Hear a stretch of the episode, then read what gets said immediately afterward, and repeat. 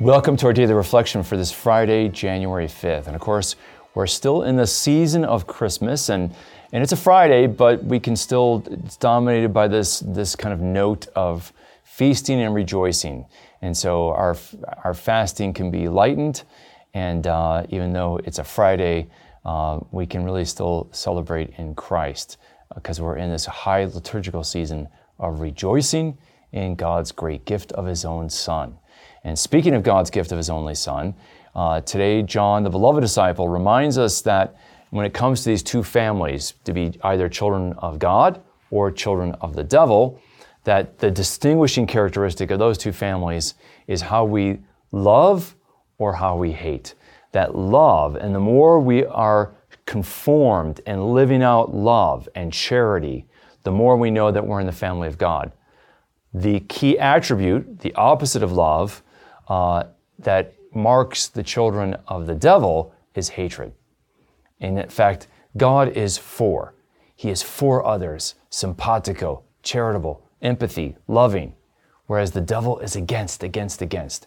And if we find ourselves against and angry and mad and um, irritated and frustrated at somebody, that's a sign that we might be more and more pulled into the devil's orbit, and we don't want that. We do not want that.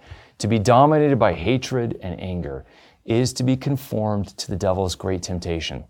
We want to be filled with joy and love.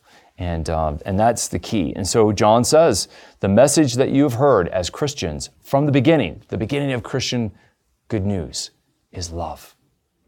Love. Love is the fundamental aspect.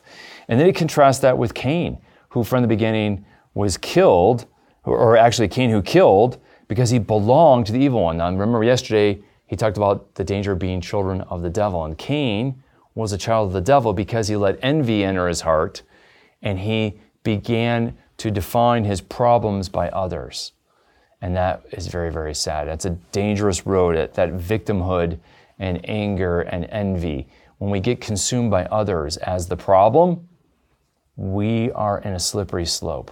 The problem, my friends, is our own sin and our own selfishness and our lack of love.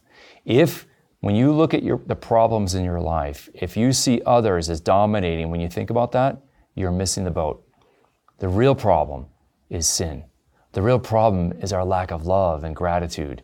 And so, really, for Christians, this is why we confess in humility. The real problem is ourselves. We are the problem. We are our biggest obstacle. And we have to overcome that problem by confessing our sins and growing in humility and letting God fill us and lead us.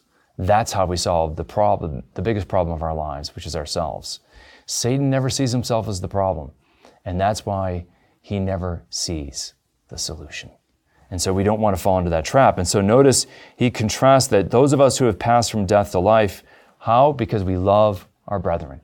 We love our brothers and sisters in Christ. Whereas everyone who hates is a murderer. You're on the path of Cain and his father, the devil. We don't want to hate.